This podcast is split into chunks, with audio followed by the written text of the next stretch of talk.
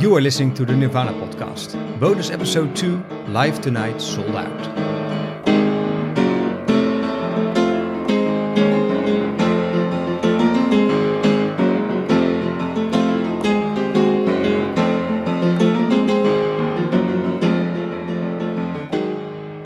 Hello, everybody. Welcome to the Nirvana podcast.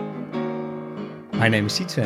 I almost, I almost forgot saying my name after this one. Yeah, I I was waiting for you to say your name so I could say my name. Yeah, Which is, uh, because- dit, ja? Yeah, we, we always start the same way, but Yep. it's been such a long time that I guess it's sort of out of my system now. Aww. Yeah. Our regular listeners, uh, of course, know that uh, we've kind of finished our two season journey through the lives and careers of the Nirvana members. Yep. And now we're only doing some bonus episodes every now and then when we feel like there's something to talk about. Yep. Yeah, this is one of those uh, bonus episodes. Yeah. It also means that every episode could be the very last one we do. yes, sure. We don't make any future promises uh, anymore. But uh, yeah, I'm uh, I'm happy that we're back. Yeah, me too. And this was a uh, good episode idea that we didn't think of. No, that's right. As you probably heard in the introduction or you've seen in the title of the podcast, uh, we are going to discuss uh, the movie uh, Live Tonight Sold Out. Yeah, we totally have one of our listeners uh, to th- thank for that. Yes. His name is Jerry. He wrote us an email a couple of weeks uh, ago and he said, I really enjoyed your podcast, but I was wondering why you never covered the video Live Tonight Sold Out. For a lot of American teenagers in the 90s, this was a definitive Nirvana release. It captures their humor and sensibility so well and has some all time great live clips. If you're thinking about topics for bonus episodes, I absolutely think this video would be a great deep dive. And uh, yeah, we only could agree with Gary, so uh, here we are. Yes, for sure. It was uh, nice uh, nice to get into that uh, a bit I- more. I, I replied to Gary's email and I was I didn't really have a good answer. I don't think we've even ever mentioned this video. No, I was thinking exactly the up? same thing. It never came up. I mean, he mentions that for American teenagers, this was really important. Uh, it might have been that for us Europeans, it was less so. I'm not sure. It wasn't a big thing for me. By only defense, I could say, well, I don't have a strong personal connection with it from um, back when I was a teenager. No, me neither. For a long, long time, I thought it was just a live concert video, and I wasn't that interested in it. I- No. I guess the- I don't the- really the- know why. The title is also a bit confusing. It sounds like one of those live compilations that isn't really any good, basically. Yeah, and it's it's it's not that. No. Uh, for the people who are maybe not familiar with the movie or perhaps haven't seen it in in a long, long while, it's it's basically one big collage of live footage, um, home videos, uh, behind the scenes stuff, TV appearances, interviews, all just sort of a mashup of those things. And what I, I found interesting when I started looking into this, which I never realized before, was that this actually was something that Kurt was working on and had ideas for, but eventually it got finished by the rest of the band. There's some statement at the beginning as well about that. Yeah. That never really cor- occurred to me, but yeah, it was something that at least he was uh, he was working on and uh, had uh, I think bigger ideas for than we see in the finished movie now. But true, Yeah. although it, that's kind of speculation because we don't really know No. that. But um, yeah, they started working um, on the movie with uh, director Kevin Kerslake, uh, who also made a couple of their uh, music videos. Yep. But then they got too busy with other things, and Yeah. Kurt, of course, had his personal problems, and they also had a fallout with Kerslake. Uh, Ended up in a lawsuit. If you want to know more about about that, uh, check out our uh, podcast about the music videos that Nirvana Yep. did. Where we discussed that a bit a bit more. So um, that's the reason why it never got finished uh, during Kurt's life. But pretty soon after he passed away, in fact, the same year, 1994, it was finished, like you said, by the other band members and uh, an editor called Steve McCorkle. okay.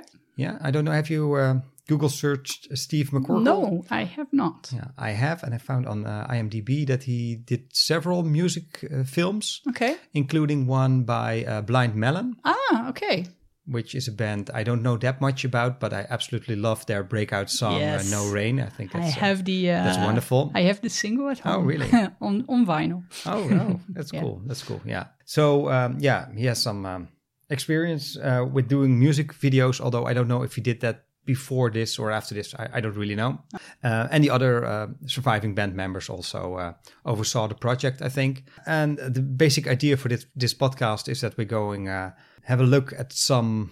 Not randomly selected, but some some scenes and some pieces of the film that, for some reason, appeal to us, or that we have something to say about, either in a positively or negatively. Negatively, uh, yeah. that's, uh, yeah, And I think maybe one thing that is that's also good to mention is that it was the intention of Kurt and obviously also the rest of the band to to show their life on the road and how it is to to become such a big band. Um, He he wanted to capture something of the behind the scenes thing, but not specifically like the behind the scenes thing. That's just like, uh, oh yeah, we're funny and we're in the dressing room. There's bits of that in there, but it wasn't the only focus. It was the whole like, this is uh, how it feels when you are a small band and you become big. that's right. So uh, the main focus of the film is uh, the period right after the big break, after the release of Yep. uh, Nevermind, when Nirvana mania totally uh, broke out. So there's no um, uh, footage from the In Utero um, era, No. and hardly any footage from their uh, early years. And uh, like you said, uh, the film starts with a message from uh, Dave and Chris explaining how uh, the video came to be. And after that, we, right from the get go, we get like a collage of live images and weird fragments and, and, and stuff. So I think it it's really great because it gi- immediately gives you a good idea of what to expect from the rest of the film Yep. which is yeah pretty random i Yeah. would say it's, The- it's the- the- chaotic Yeah, the be- the beginning suggests more of a coherent story than we get after, I guess. yeah you think so Yeah, it has this like big intro with like the music and like Star Spangled Banner and and slow motion. And so it sort of to me it felt like okay now we're gonna get to see something. And then after that it turns into something that is let's say less artistic. So yeah for me that fe- felt a bit like a big promise that I I didn't really get to see later on but oh maybe that's interesting no I, uh, I I had a different opinion to me it felt like oh yeah it, it gives you like a yeah an idea of what to expect which is Yeah. a lot of stuff coupled together and Yeah. cut and pasted not in a necessarily logical order No. or or anything i No, mean that is true. it doesn't really guide you through the music. It's just like here it is in your face and not explaining anything. So I think in the end, it's more a movie for people that already know Nirvana and like Nirvana than for people who aren't that familiar with the band. no, no, I agree. To um, yeah, to let them in. Anyway, after that, we quite soon get some uh, live footage. The first scene that you uh, selected uh, was uh, from uh, Aneurysm in uh, Rio de Janeiro, 1993, a very famous um, show they did. Uh, yeah, which we have uh, discussed uh, before. So we're gonna have a look at it, and of course, uh, the people uh, who are listening to the podcast can listen to it. Uh, if if you want to watch along, it's at uh, about seven and a half minutes, and uh, this is what it sounds like.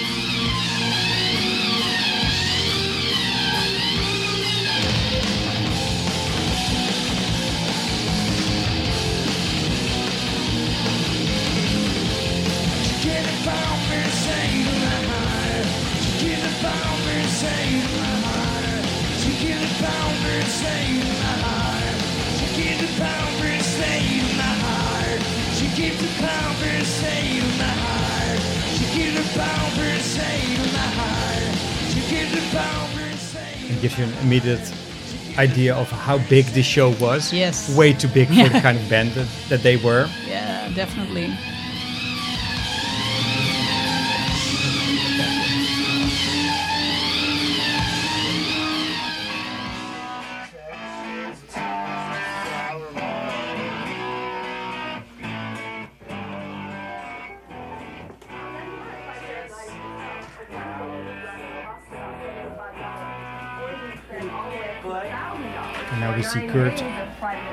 somewhere backstage or in the rehearsal room playing guitar.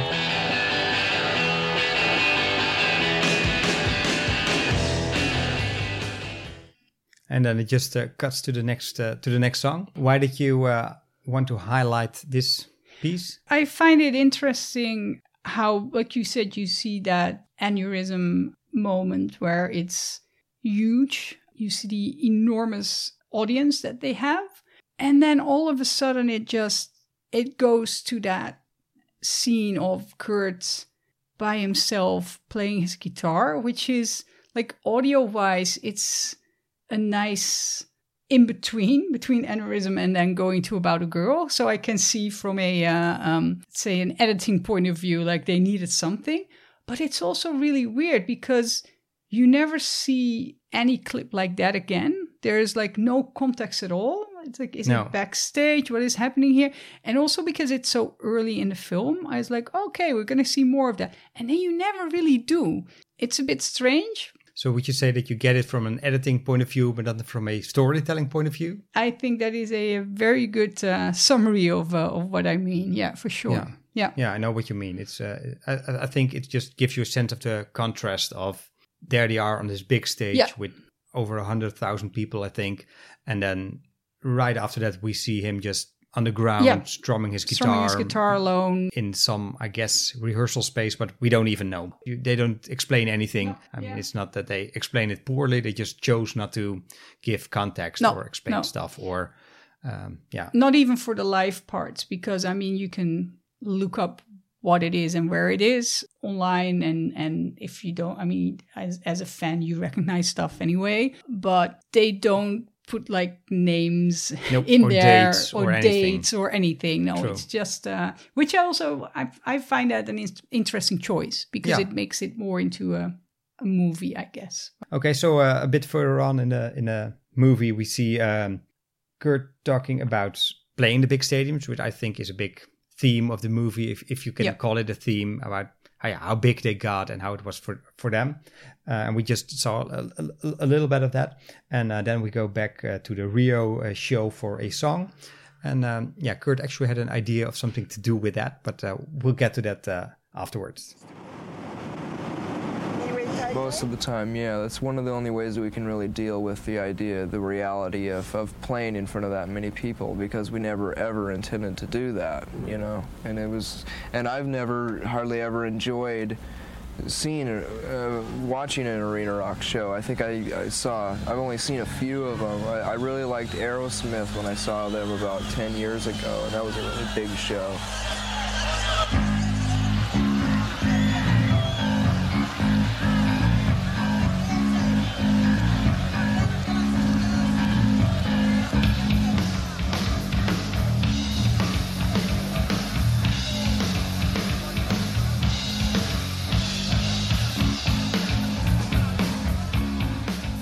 This is just jam, them uh, jamming and messing around Yeah. on on a big stage, something that yeah you would probably do in a small club or a bar, but Exactly. not in a big stadium.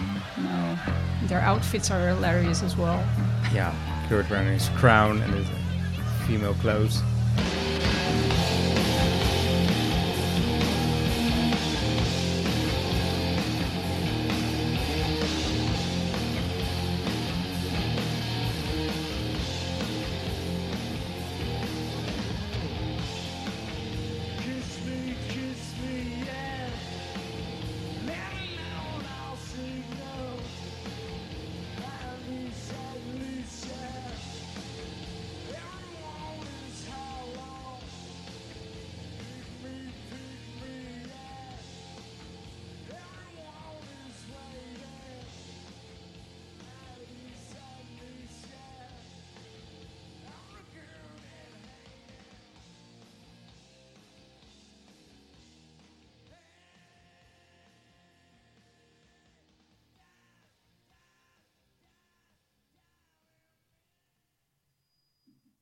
And like I said, this was one of the scenes where Kurt had a specific idea for. Um, he wanted to have, a subtitles uh, flash in and out the word bronchitis during this uh, performance. Okay.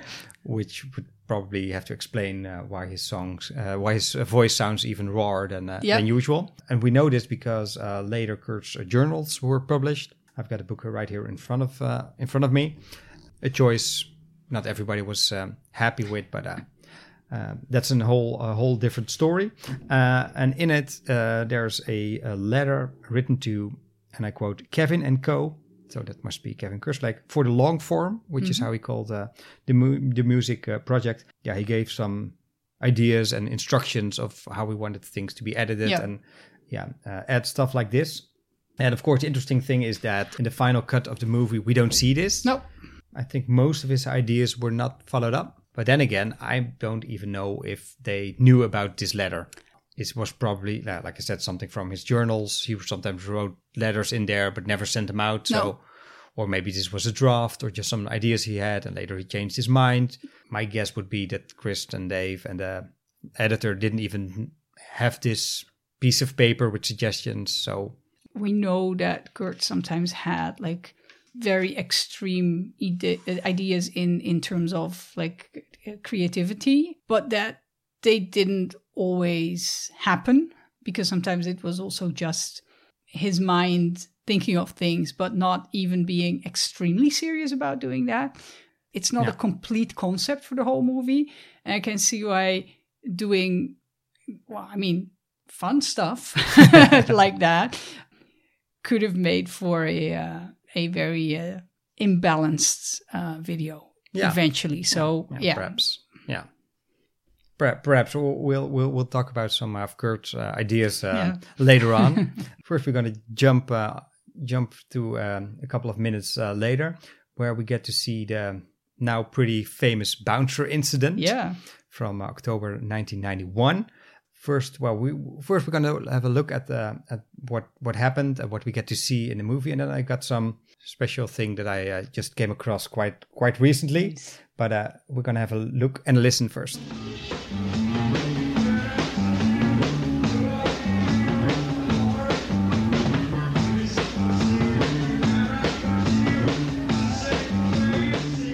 It starts off with them just being at a at a show, much smaller venue than uh, we saw before. Yep. You can already see uh, the bouncer right in front of uh, at the front yeah. of the stage. He's uh, he's sitting in the front to uh, keep um, crowd Yeah. service off the stage, basically. Yeah, wearing That's his job. bandana. Yeah, Then Kurt jumps into the audience.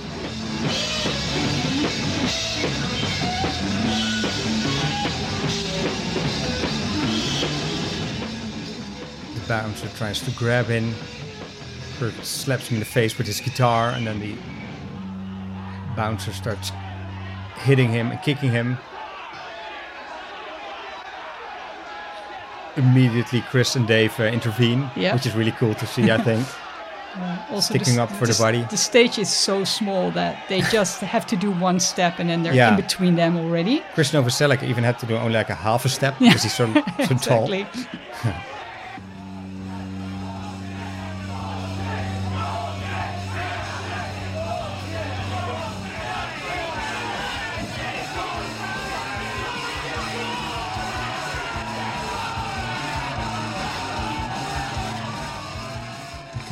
hear the other version of Love Buzz uh, coming in. This is not them playing.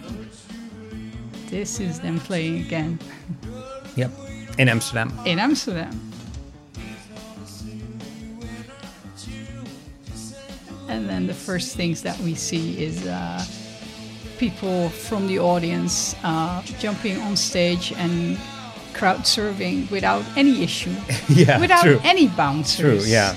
Just being very excited but also polite. Yeah. Because that's how we do things in Amsterdam. Yes. Yeah. So the um, the film mixes those two versions together and basically doesn't doesn't stop and focus on that whole bouncer incident, but just No. takes it as something that happened, and then we just go Yeah. to the rest of the song at another venue because they probably Yeah. didn't finish it Yeah, with no, the no. bouncer. No, No, I'm. They, they surely didn't finish No. that first um, no, uh, show. Absolutely not.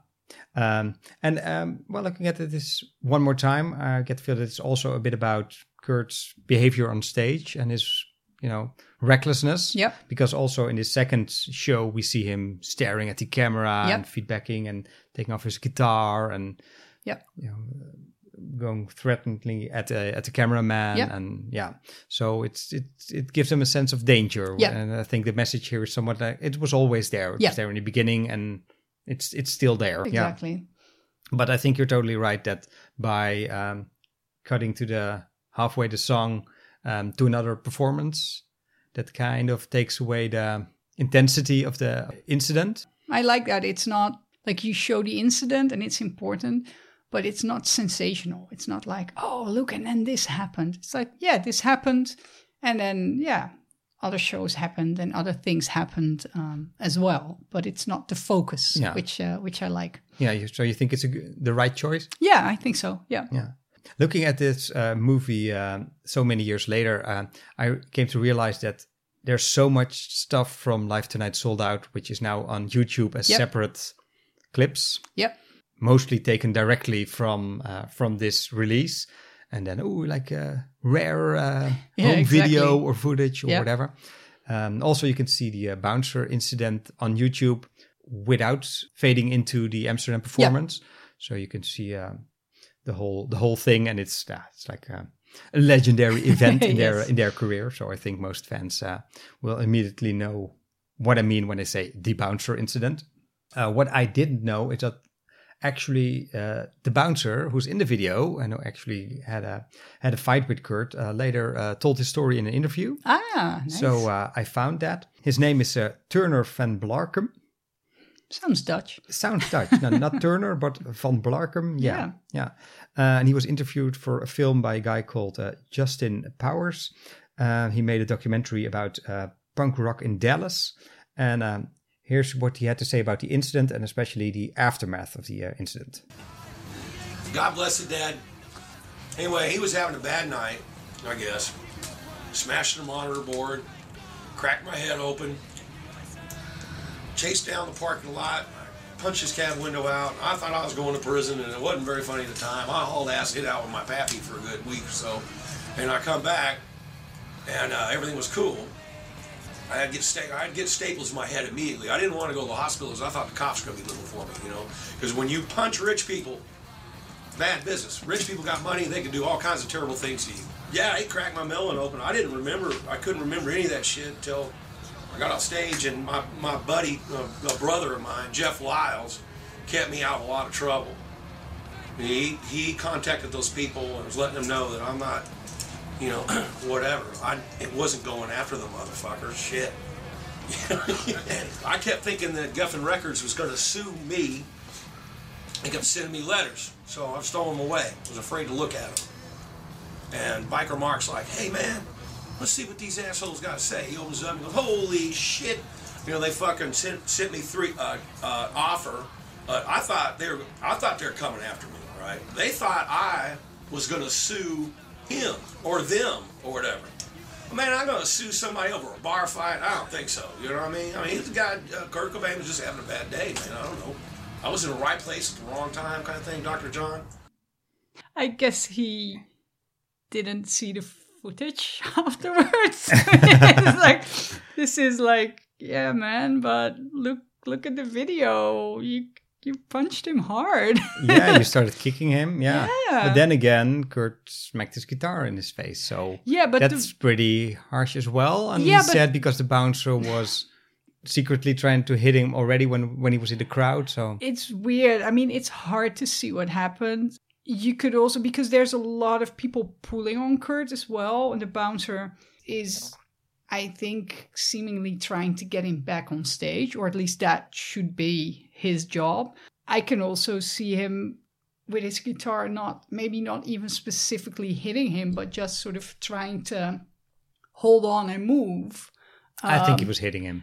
he was purpose. probably hitting Yeah. but i mean there is a difference between lying on your back in a crowd and and holding your guitar and then yeah just running after somebody and hitting and kicking him Yeah. yeah Yeah, absolutely. And uh, apparently, uh, yeah, apparently he, he Kurt had didn't to hide afterwards. And so weird because he's he's now acting like yeah no Kurt had a bad day and he kicked me it's like yeah but then you you hit him back Yeah. you, you could have not done that yeah, yeah. Okay. I don't know, but Wow. um, I thought it was pretty, uh, it's funny pretty interesting to see that Yeah. he actually was interviewed about this incident and uh, yeah, got to tell his side of the story. Yeah. And um, yeah, was well, it's his moment that- of fame. yeah and he was worried that he was getting sued I, I can I can see that as Yeah. an issue yeah yeah same here so, okay so let's uh, move on to the next scene which is also like a very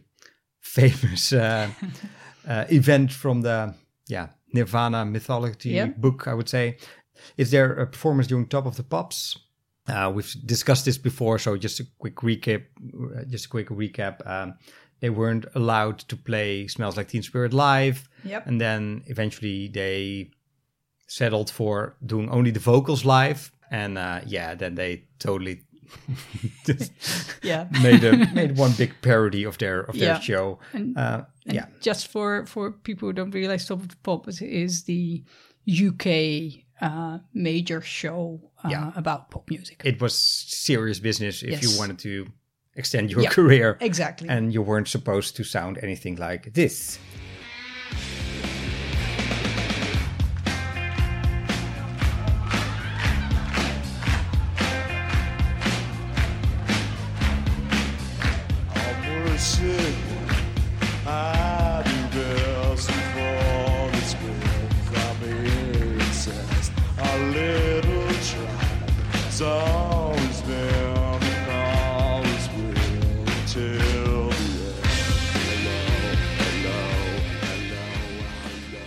just love how he strums his guitar like he's playing a whole chord yes when in fact he's only playing two notes yeah I, I, at the beginning here he's he's like really consciously looking into the camera and and Yeah.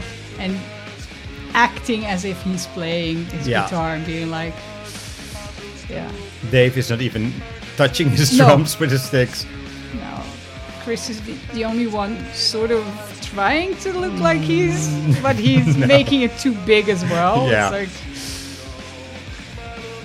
Uh, it's so funny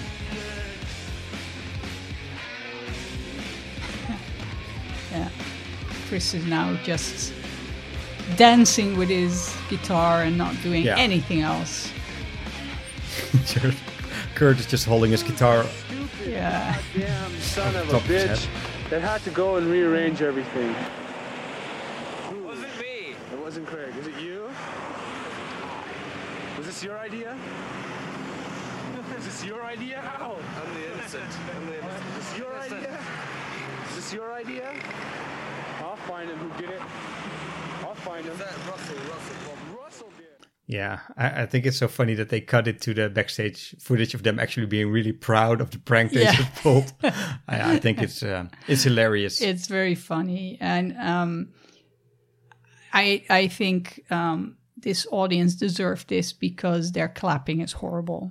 yeah, absolutely. like I I'm pretty sure it's not their fault. There's probably been somebody in the studio there like egging them on and being like, "Yeah, you need to you need to clap with the song because that's how you show that you like it." But like that whole bunch of of British teenagers just clapping. Ugh. yeah, it's totally inappropriate. so and, uh, inappropriate. yeah, absolutely. And uh, well, thinking back at um, Gary's email, the, uh, the guy who actually uh, suggested this uh, topic for our uh, uh, podcast series, I can imagine that back in the day, you couldn't very easily get access to the video footage of No. this. So probably the fans in the United States didn't know what happened, No. or maybe they only heard the audio from a bootleg or something like Yeah. that. And uh, yeah, I think so. It, nowadays, you can just you know find it all over YouTube, and it's everybody knows it who's interested. But yeah, back then it was probably brand new footage for people who bought the video. I thought, what's going Wow. on? What's this is happening? really Yeah. funny, and it's so cool how Yeah. they don't give a yeah, shit about Yeah, anything about being on top of the pops. Yeah, I, I, I think you're you're hitting on something there that was also dawning on me while while I was watching this now. Again, not just this but the whole video, and sometimes being like let's say slightly underwhelmed that we are now so used to so much of this footage, especially those funny backstage things where you see like Kurt and Chris uh, and Dave like looking into the camera and being all jokey and ha ha ha and whatever. And I just realized like that's what we have now all the time. That's Yeah. the internet. Yeah. Uh, that's that's people doing their videos on on YouTube and Instagram and TikTok and whatever. So sometimes when I would see something like that in this video, I'd be like, oh yeah, oh, not funny, like really childish. And then you're like, oh wait, but this was like early 90s. Um, and you have to sort of realize that it was such a different time.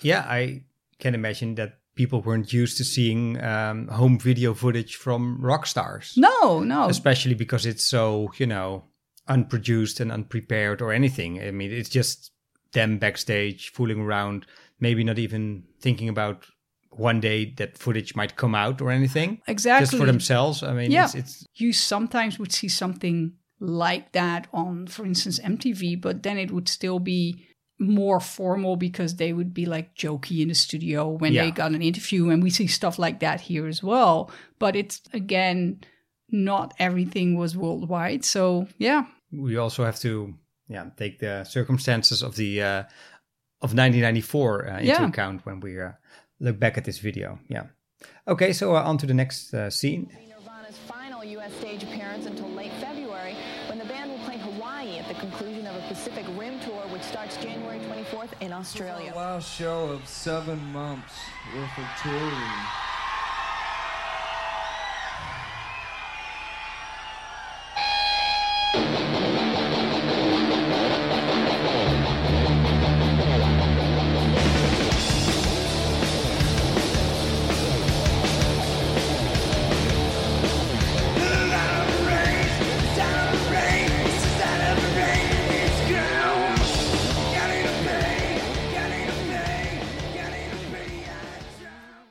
Selected this uh, to have a look and uh, to have a look at and a listen to because um, I think it captures their duality so well. Mm-hmm.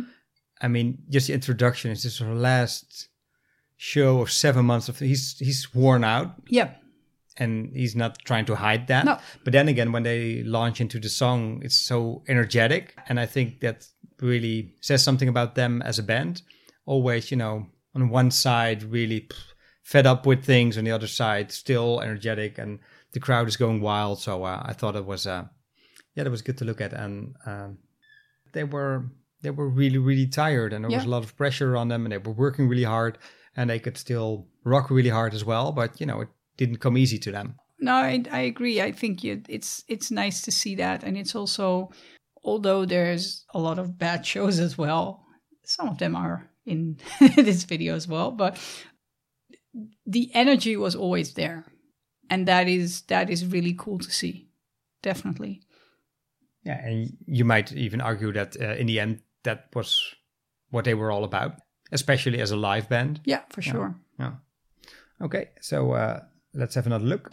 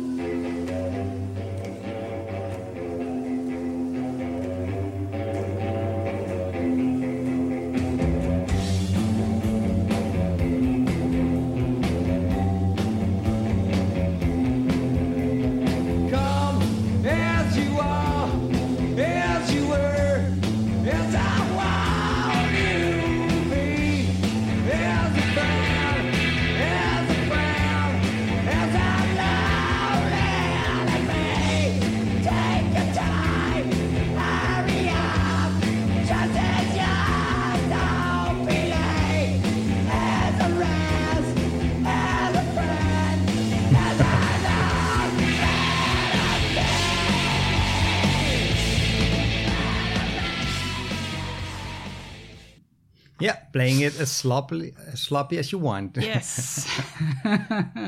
Yeah, this is another remarkable uh, moment also from their Amsterdam performance. And uh, um, this is one of those uh, scenes where Kurt had an idea to do something with it. I, I hope so. yeah, yeah, he wanted to put in another subtitle saying rockstar lesson when your guitar is out of tune sing out of tune along with it which i think is really funny It is. and it's also true because you hear him in the beginning uh, struggling to Yeah. get the tuning of his guitar right and he start playing the song anyway Yep. and then when he realizes oh this is sounding bad the only thing that he could do was like make it worse. make Yeah. it worse yeah when it's bad make it worse yeah, Yeah. Yeah. so and it's pretty pretty funny and uh, Yeah. yeah and it, again it you know it gives off like a sense of danger like anything can happen. Yeah.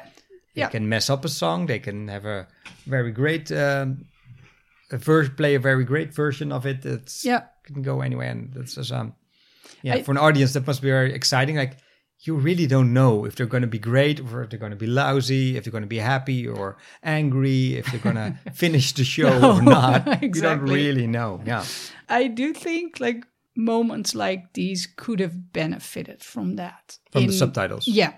Because without it, this scene is really weird because it's like, okay, you show off what you do and you have so much footage to cho- choose from. Why and would then- you pick the worst Yes. live version of Come As You Are, one of their big hits, Exactly. to put in a movie? Yeah. Yeah, and because you don't, I mean, yeah, we can hear that he's out of tune, and then it makes a lot of sense. But if you don't really explain that, um, I think it can be extremely confusing for people. So it's like, yeah, I think it would have been good to have stuff like that in there just to explain it a bit. So it's on the one hand, I like the fact that they don't explain anything, but in moments like these, it's it's a bit difficult. I don't think yeah, it perhaps. helps. But, but but I think that uh, if you don't understand that about the band, then you you have already turned off this video because we've seen so many moments that you know are confusing or don't seem to make any th- sense or Yeah. doesn't show the best side of the band. True. Then Yeah. you're also thinking, why is he singing "Smells Like Teen Spirit" so weird? Yeah, I mean, yeah. what are they doing? Yeah, but there you can you can see it very clearly in the imagery that because Yeah, you can course. hear its its playback, you can see them faking it um, on Yeah, of course. So but I- it's I mean, yeah. there's, there's a lot of stuff already that if Yeah. you don't, yeah. if, if if you're not rooting for the band, then you think, oh, this is just bad, or this is just weird, or No, true. or I don't even understand this. Why am I Yeah. looking at this? Yeah, but uh, yeah, I, I- I still think that it would be nice to have Kurt's sarcastic subtitles in here. Exactly, because sometimes, especially in his legacy, I think uh, a lot of people tend to forget how sarcastic and funny and and not taking himself seriously he could be, and the rest of the band as well. And I think sometimes that's a bit forgotten a bit. So it could have helped here. I, I wonder, by the way, who came up with the title for the movie? Live Tonight Sold Out. I mean, that Oh, yeah. sold out is obviously sarcastic, uh, sarcastic as Yeah. well as they, you know, they were called sellouts and, and Yeah, stuff like that. So yeah, It sounds like a really traditional title. It sounds Yeah. like an Elvis movie or something like that. Yeah, it has that absolutely. old-fashioned. Uh, maybe there is actually. I mean, I haven't researched this. Maybe there is something like an Elvis special or whoever.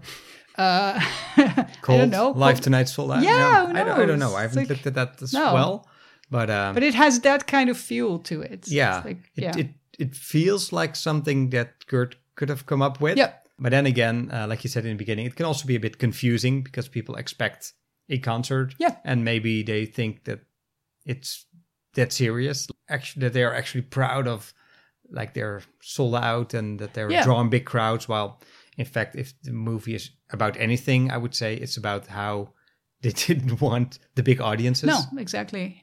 or at least not all, all of the time. No. By the way, um, I've seen an interview with Dave from his uh, Nirvana days where, where he also said, Yeah, I don't like r- arena rock and stuff like that.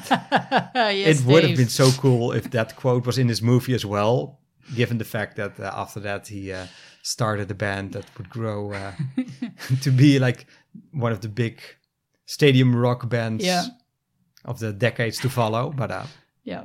which is fine, by the way. I Yeah, mean, people nothing wrong with that, Change their opinions. yeah, for uh, sure. But it I, is I think in the same interview he also made some remarks about rich people. So yeah, okay. it was young Dave. Yeah. wasn't, uh, yeah. So let's have a look at a uh, quote from interview uh, talking about writing lyrics. The band recently described their own sound as the Knack and the Bay City Rollers being molested by Black Flag and Black Sabbath. Kurt is the songwriter in the band. Music comes first. Music is number one. Lyrics are secondary. You know, my Sharona, what the hell is my Sharona? you know? But it changed my life. It did. Boo-doo. my Sharona. The funny thing is, you can't hear the lyrics, you can't remember the lyrics, but you still love the songs, remember the songs. It's just very powerful, very primal, and just, you know, very liberating. You can, anyone feels like they can go nuts, I think. And it's the kind of stuff that sticks in your head because the songs are so simple and basic and sort of stark and, you know. Yeah, just they're really basic songs. Mm-hmm. Just pop. Just like the children's songs you learn when you're a kid, you know, you remember those all your life. Everyone was so fascinated by Nirvana because they sold so many records. Why couldn't you be fascinated by them? Because that guy writes really good lyrics and they they rock. You seem to complain about the apathy of our generation. Is that right?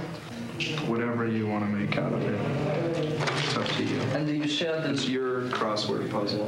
Most of the lyrics are just like contradictions, and I'll write a few sincere lines, and then I'll have to make fun of it with another line, you know, like a rebuttal or something. It's just, I don't like to make things too obvious, because if it is too obvious, it, it gets really stale. Things just shouldn't be in people's faces 100% all the time. We don't mean to be really cryptic or, you know, mysterious, but I just, I just think that lyrics that are different and kind of weird and spacey paint a nice picture. You know, it's just just the way I like art. I see you uh, laughing a bit about these uh, yeah, quotes. This, this, this, that final quote. Um, when you see it, you see Kurt like lying on the floor against His the sunglasses wall, on. sunglasses on, and being like, "Yeah, art." And it's like very like Andy Warhol type of. oh, I'm gonna say something about art, and it's gonna be pretentious, and I know it's just for. Uh, for the publicity, but I'll do it anyway, which I find really funny. Um, and also, I, I I love this whole this whole part because it's like one big contradiction, which is cool. It's nice. It's nice to to hear them say things that are on the one hand they mean it, and on the other hand it's like, ah, but what are they saying? What is important? like, yeah, but but uh, that's just like how Kurt described just Yeah. described his own lyrics. Yeah, and then I say something sincere, and then I undercut it Yeah. and make fun of it or whatever. Yeah, exactly. a lot of contradictions. Yeah, Yeah. And Which I also kept people puzzling and guessing. Yeah. I also find it funny that in, in the beginning of this fragment that it, it's introduced by um, someone with a British accent saying, Kurt is a songwriter of the Yeah. band. so it's like as if they were extremely unknown or if, if well, it's something maybe from that's, the that's 50s. a, I don't that's know. a piece from when they were unknown, Could be, yeah. Or at least to the viewers of that show. I don't know where Yeah. it came from. So yeah, no idea. but it's it, it sounds so weird now. Yeah, and and then you have the. That's also something that I en- enjoy very much throughout this whole video is the um, the uh, the French interviewers because they all ask the really pretentious questions.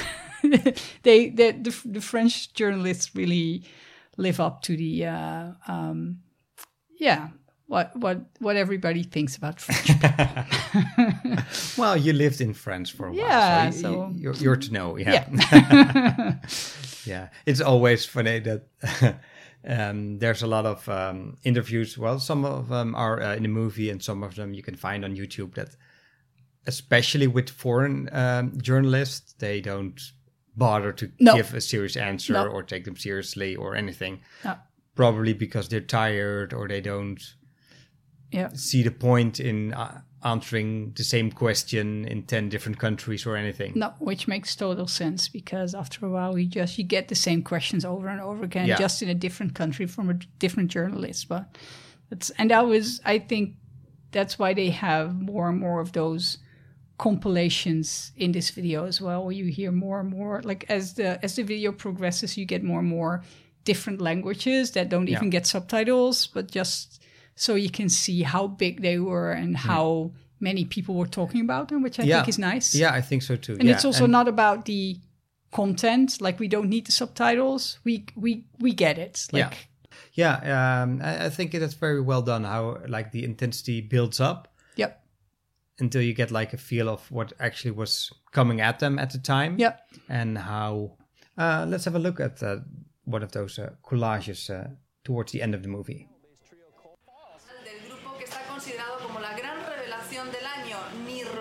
Purposely mis. Right now, the biggest alternative band in the world is probably Nirvana. Gewoon een beetje, eh, ja.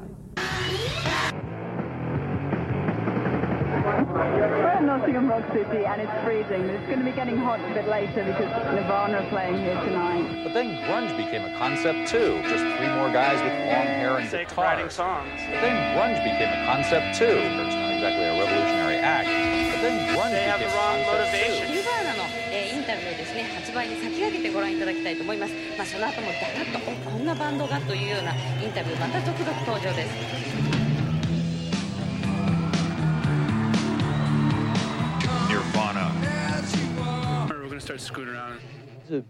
So to speak, just waiting for the chance to get our journalistic teeth into the wholesome new wave of metal and rock acts bursting out of Seattle.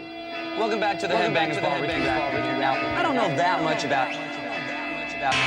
You must be talking about grunge. Grunge. Hey, can I wear that flannel shirt? Nirvana's exhilarating stripped down music was a sensation, but the band itself was wary of big time rock stardom and started canceling shows early in the year. Rumors immediately started building about the group's weird behavior and allegedly wasted lifestyle. Weird behavior and allegedly wasted lifestyle. And allegedly wasted lifestyle.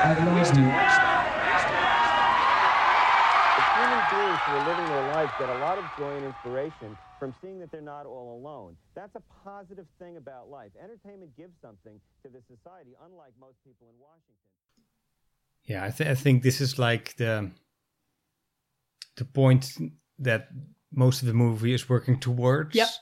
Yeah, I think it's a really good good collage of things, and it, there's a nice build up to it. I like, like you said, they don't give subtitles or translations for the stuff in foreign languages.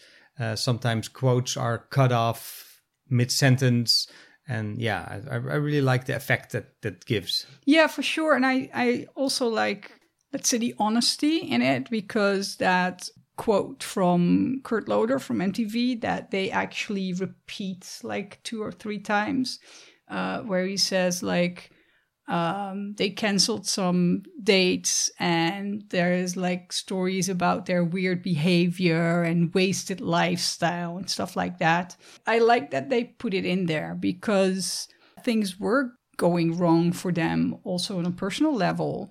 Yeah, and they show how how like a big broadcaster like MTV presents that and how how it was perceived by the people as well. Like they're really big, but then they started canceling tours. So what's what's up with that? And I think that Kurt Loder is is nice about it. Um, we also have to think about like back then. Um, I think journalism was a bit nicer than it is now because we have again now we have internet more gossip people have to be, be like more on top of it the fact that they take that as a central point and repeat it a couple of times um, says so much about how they are willing to um, to show how they were perceived Yeah. at that moment, um, which was yeah partly true, of course. But I think at that point, Kurt still tried to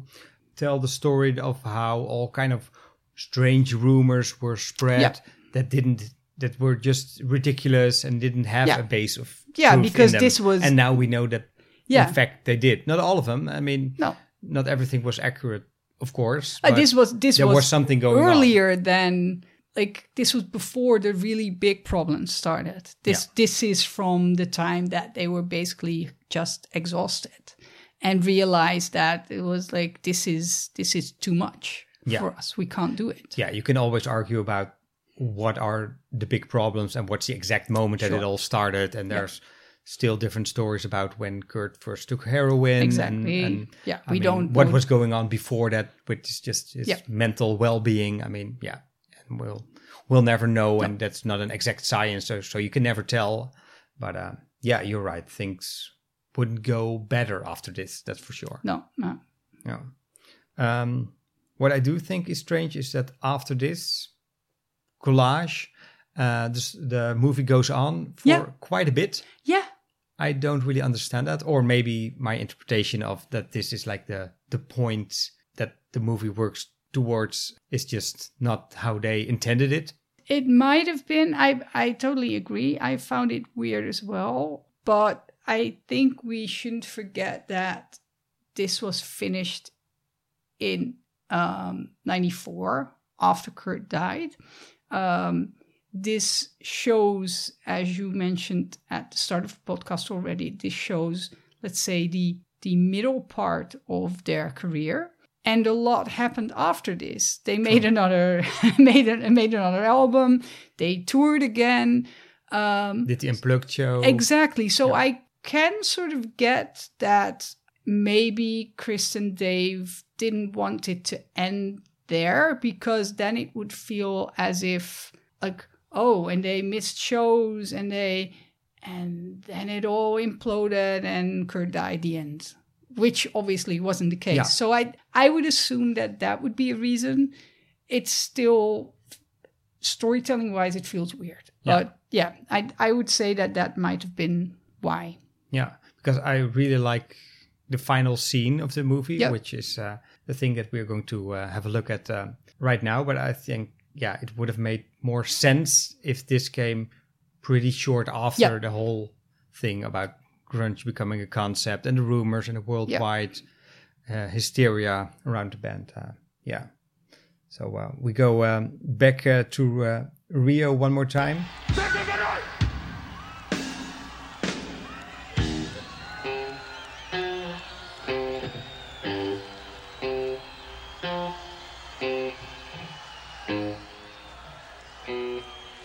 They're just messing around with his guitar in front of thousands, and Thousands of thousands of people.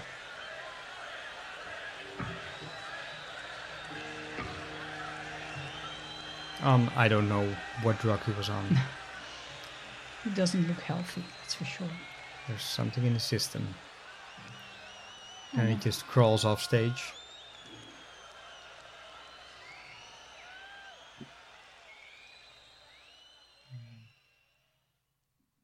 Then the, they cut to black.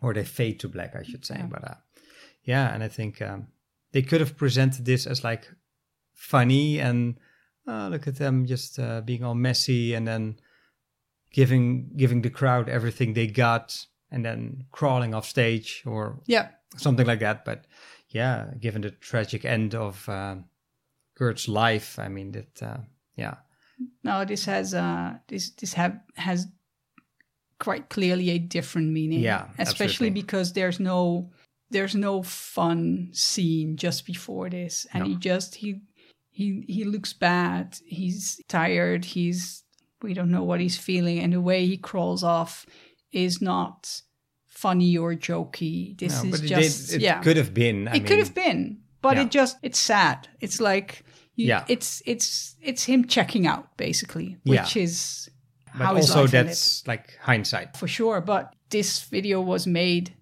in hindsight. yeah partly we we don't know how much of the movie was actually finished that's true when kurt still lived i mean he gives pretty detailed suggestions in Yeah. the in the note that we've uh, discussed so that gives me the impression that most of the work was already done Mhm.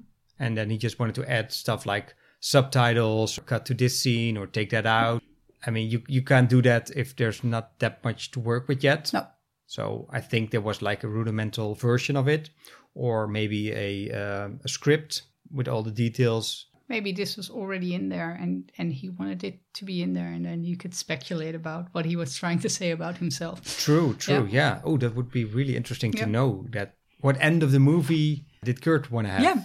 I don't. I mean, I have a, a look at the at uh, the letter from his uh, journal uh, right now, but um, no, there's nothing. Uh, No, nothing about in that in there. He talks about at a scene where I hand the guitar to the audience. I think it's from Reading. Um, and actually, I wanted to uh, present two more things, like uh, the bonus material. Yep. I don't know if you've looked it up, but uh, on the DVD version of uh, Live Tonight Sold Out, there was uh, an extra, like I, th- I think even like a sort of a hidden bonus track. Yeah. It's a rehearsal version of the band playing uh, on a plane, as we all know, or at least as our uh, regular listeners know. Uh, yeah, your favorite song because of the great rhyming. Exactly. Um, Best lyrics ever. yeah, the audio is pretty crappy, so uh, we don't gonna throw a lot of it in there. But uh, I thought just to be complete, Yep. we should Nice. at least mention this and uh, put it in. One,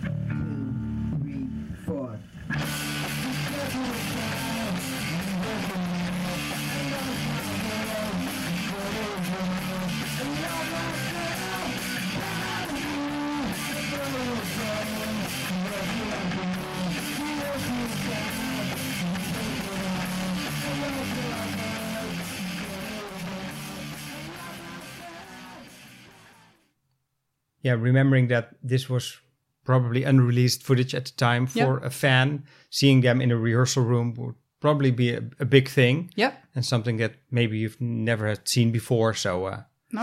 uh, then again, saying that, I don't know when the DVD version was released.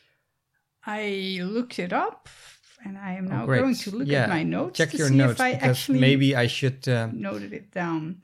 2006. Ah, November right. 2006. ah, okay. So, So a long time after. Yeah, okay. years. So in that case, I get the feeling that maybe they just needed something as bonus Yeah. stuff, and this is what they found and just randomly threw in there. I don't know why you would select this particular song or performance. No, especially because there's no rehearsal footage in the video itself, but maybe Oh. that is the reason.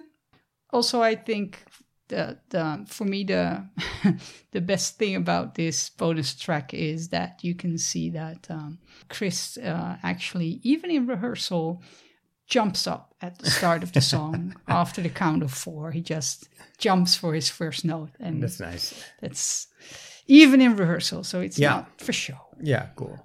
um, and the final um, piece of uh, bonus footage I would like uh, to share with you is that uh, uh, from his note, uh, you can learn that Kurt wanted to uh, have a um, rendition of Sifting in there Ah. with uh, Jason Everman. Okay. So it was a bit, yeah, it was even before the, Yeah. the, the Nevermind period. Uh, when Jason was still their second guitar player. You can find uh, the performance um, on YouTube, of course. So uh, I thought maybe we'd have a look and try to find out why would Kurt want to Yeah. include this in the movie.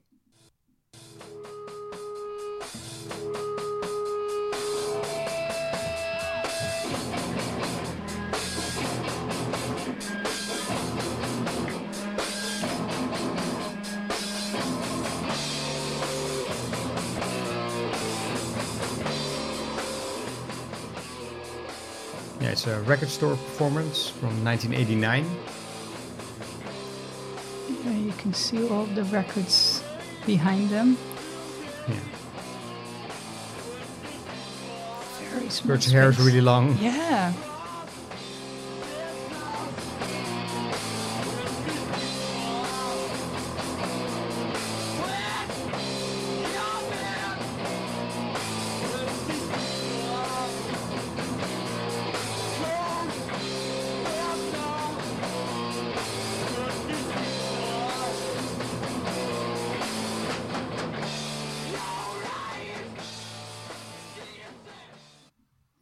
So the big question is why did Kurt want to include this uh, in the movie? Because it doesn't fit into the timeline of the No, film. I mean, not at like we said, it's all from a specific period. Yeah. So this would have been like a flashback or something like that.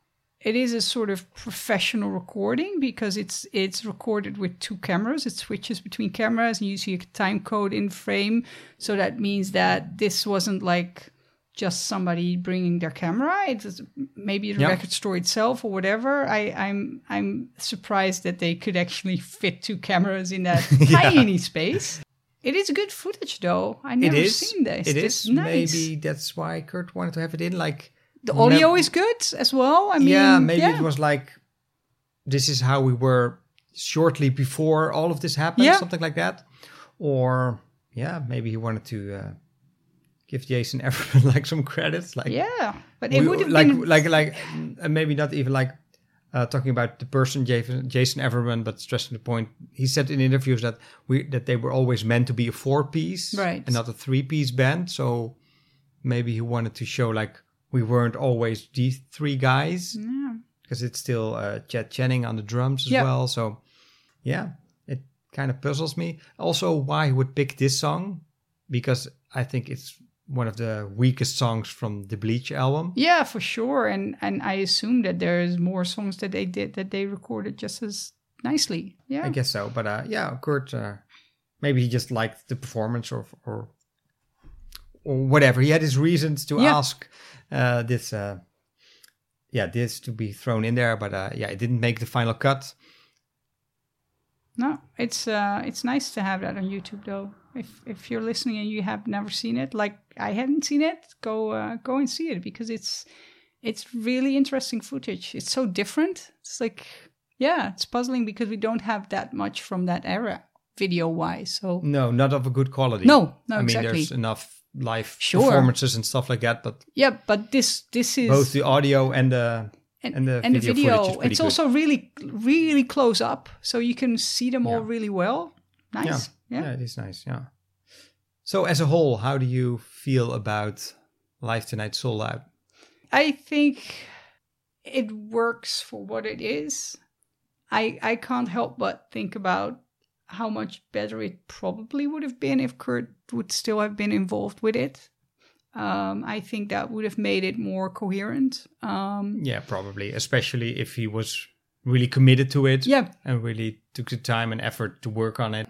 Sit next to uh, the director or editor, and yeah, like, Exactly. like he did with the uh, Teen Spirit mo- uh, video. Yeah, yeah, Where exactly. he said, "Take this out, put that in. Maybe we could do this. Yeah. we could do that." I do appreciate the fact that they released it anyway, and I can I can totally see um, why back then this would have been really relevant to people. Like we said in the beginning, we sort of overlooked this, and looking at it now, it doesn't have the relevance anymore because most of the footage is online. We've seen it, we know it, and a lot of it feels dated. But I can totally see how, if you've seen this in like 94, 95, it would have made a big impact. Yeah, for sure. And it, it definitely tries to tell a story, which I think is interesting because it does tell you a bit about what Nirvana was about and what they wanted to show of themselves. Yeah, I agree. Um, and also, what I now appreciate, which I, like like I said, I, I kind of missed out on the movie back in the day, and I, I remember seeing some stuff. Uh, I remember seeing um, some clips of it, and then I thought it's just weird cutting to a different performance of the same song halfway through. Yeah. I didn't really understand it. Now I get to think, wow, it's cool that it's so it really fits the band, but especially Kurt. We talked about this before, how he liked making collages Yeah. from audio, but also from from pictures.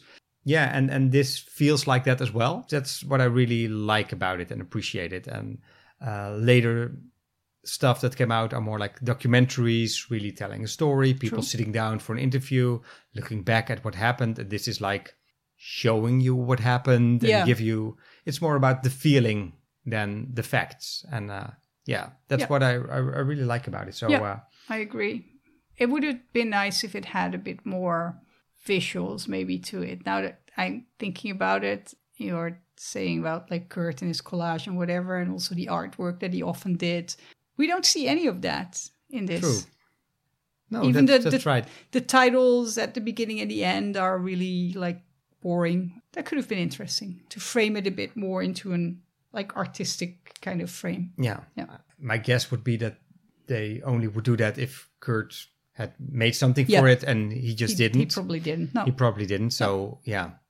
So, uh, but on, on, uh, as a whole, uh, I'm really, yeah, I'm really glad that we uh, took this dive into um, Live Tonight Sold Out. So uh, I want to thank uh, Gary for uh, sending us that email. Yeah, definitely. It was really good to to get into this. I Yeah, really and, enjoyed uh, it. Maybe uh, Gary or some other listeners have other suggestions that we follow up on. We don't make any promises anymore, so um, just uh, just wait and see. But uh, if you have a good idea, just send us an email. You can send it to surewoodpodcast at gmail.com. That's still our uh, very uh, strange email address, surewoodpodcast at uh, gmail.com. Or you can find us on Facebook, facebook.com slash nirvana podcast. Um, and maybe we uh, will do another bonus episode. Maybe we won't. We're just going to see what happens. Yeah, and if we don't, you can always just start again from episode one. yeah. Why not? Why not? Yeah. Or listen to another podcast about something else. No, Okay, just no. re-listen to it. Yeah. Season one, episode one. And then you can also um, hear the difference in the audio quality of our podcast. exactly. Yeah. Uh, anyway, I want to thank you for uh, joining me once again. Yes, of course. We're doing this uh, bonus episode. And of course, I want to thank everybody out there listening. If we are uh, coming back with another episode, of course, we hope that you will be back as well to have another listen. And uh, for now, thanks again. And uh, till next time, perhaps. Bye. If